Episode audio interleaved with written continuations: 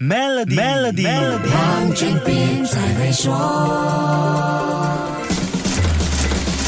你好，我是黄俊斌。每一次世界杯期间，我们身边总会有朋友穿着他们薪水球队的球衣出现在我们面前。那如果我问你，这一届世界杯的球衣赞助商有哪些牌子？我相信很多人最先会想到 Adidas 和 Nike。那么多品牌，为什么偏偏想到这两个呢？因为你能随口说出来的足球强队，像德国、英国、法国、西班牙、葡萄牙、巴西、阿根廷，他们的球衣赞助商都是这两家。这一届世界杯一共有九个球衣赞助商，Nike。是最大赢家，共赞助了十三支球队。Adidas 排第二，共赞助了七支球队。Puma 是老三，赞助了六支球队。其余的六个品牌各赞助一支球队，他们分别是赞助厄瓜多尔的 Marathon，赞助丹麦的 Hummel，赞助伊朗的 Majid。这三个品牌分别是他们赞助球队的本国品牌。另外三家是赞助喀麦隆的 One All Sports，赞助突尼西亚的 Kappa 和赞助哥斯达黎加的 New Balance。不过，以上六个品牌赞助的球队通通都已经出局。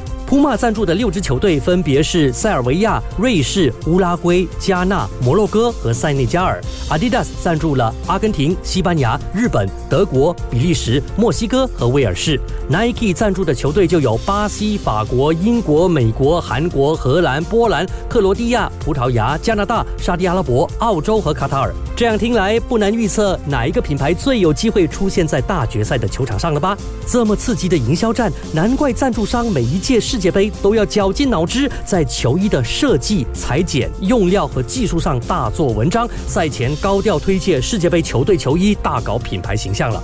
好，先说到这里。更多财经话题，守住下星期一，Melody 黄俊斌才会说。黄俊斌才会说。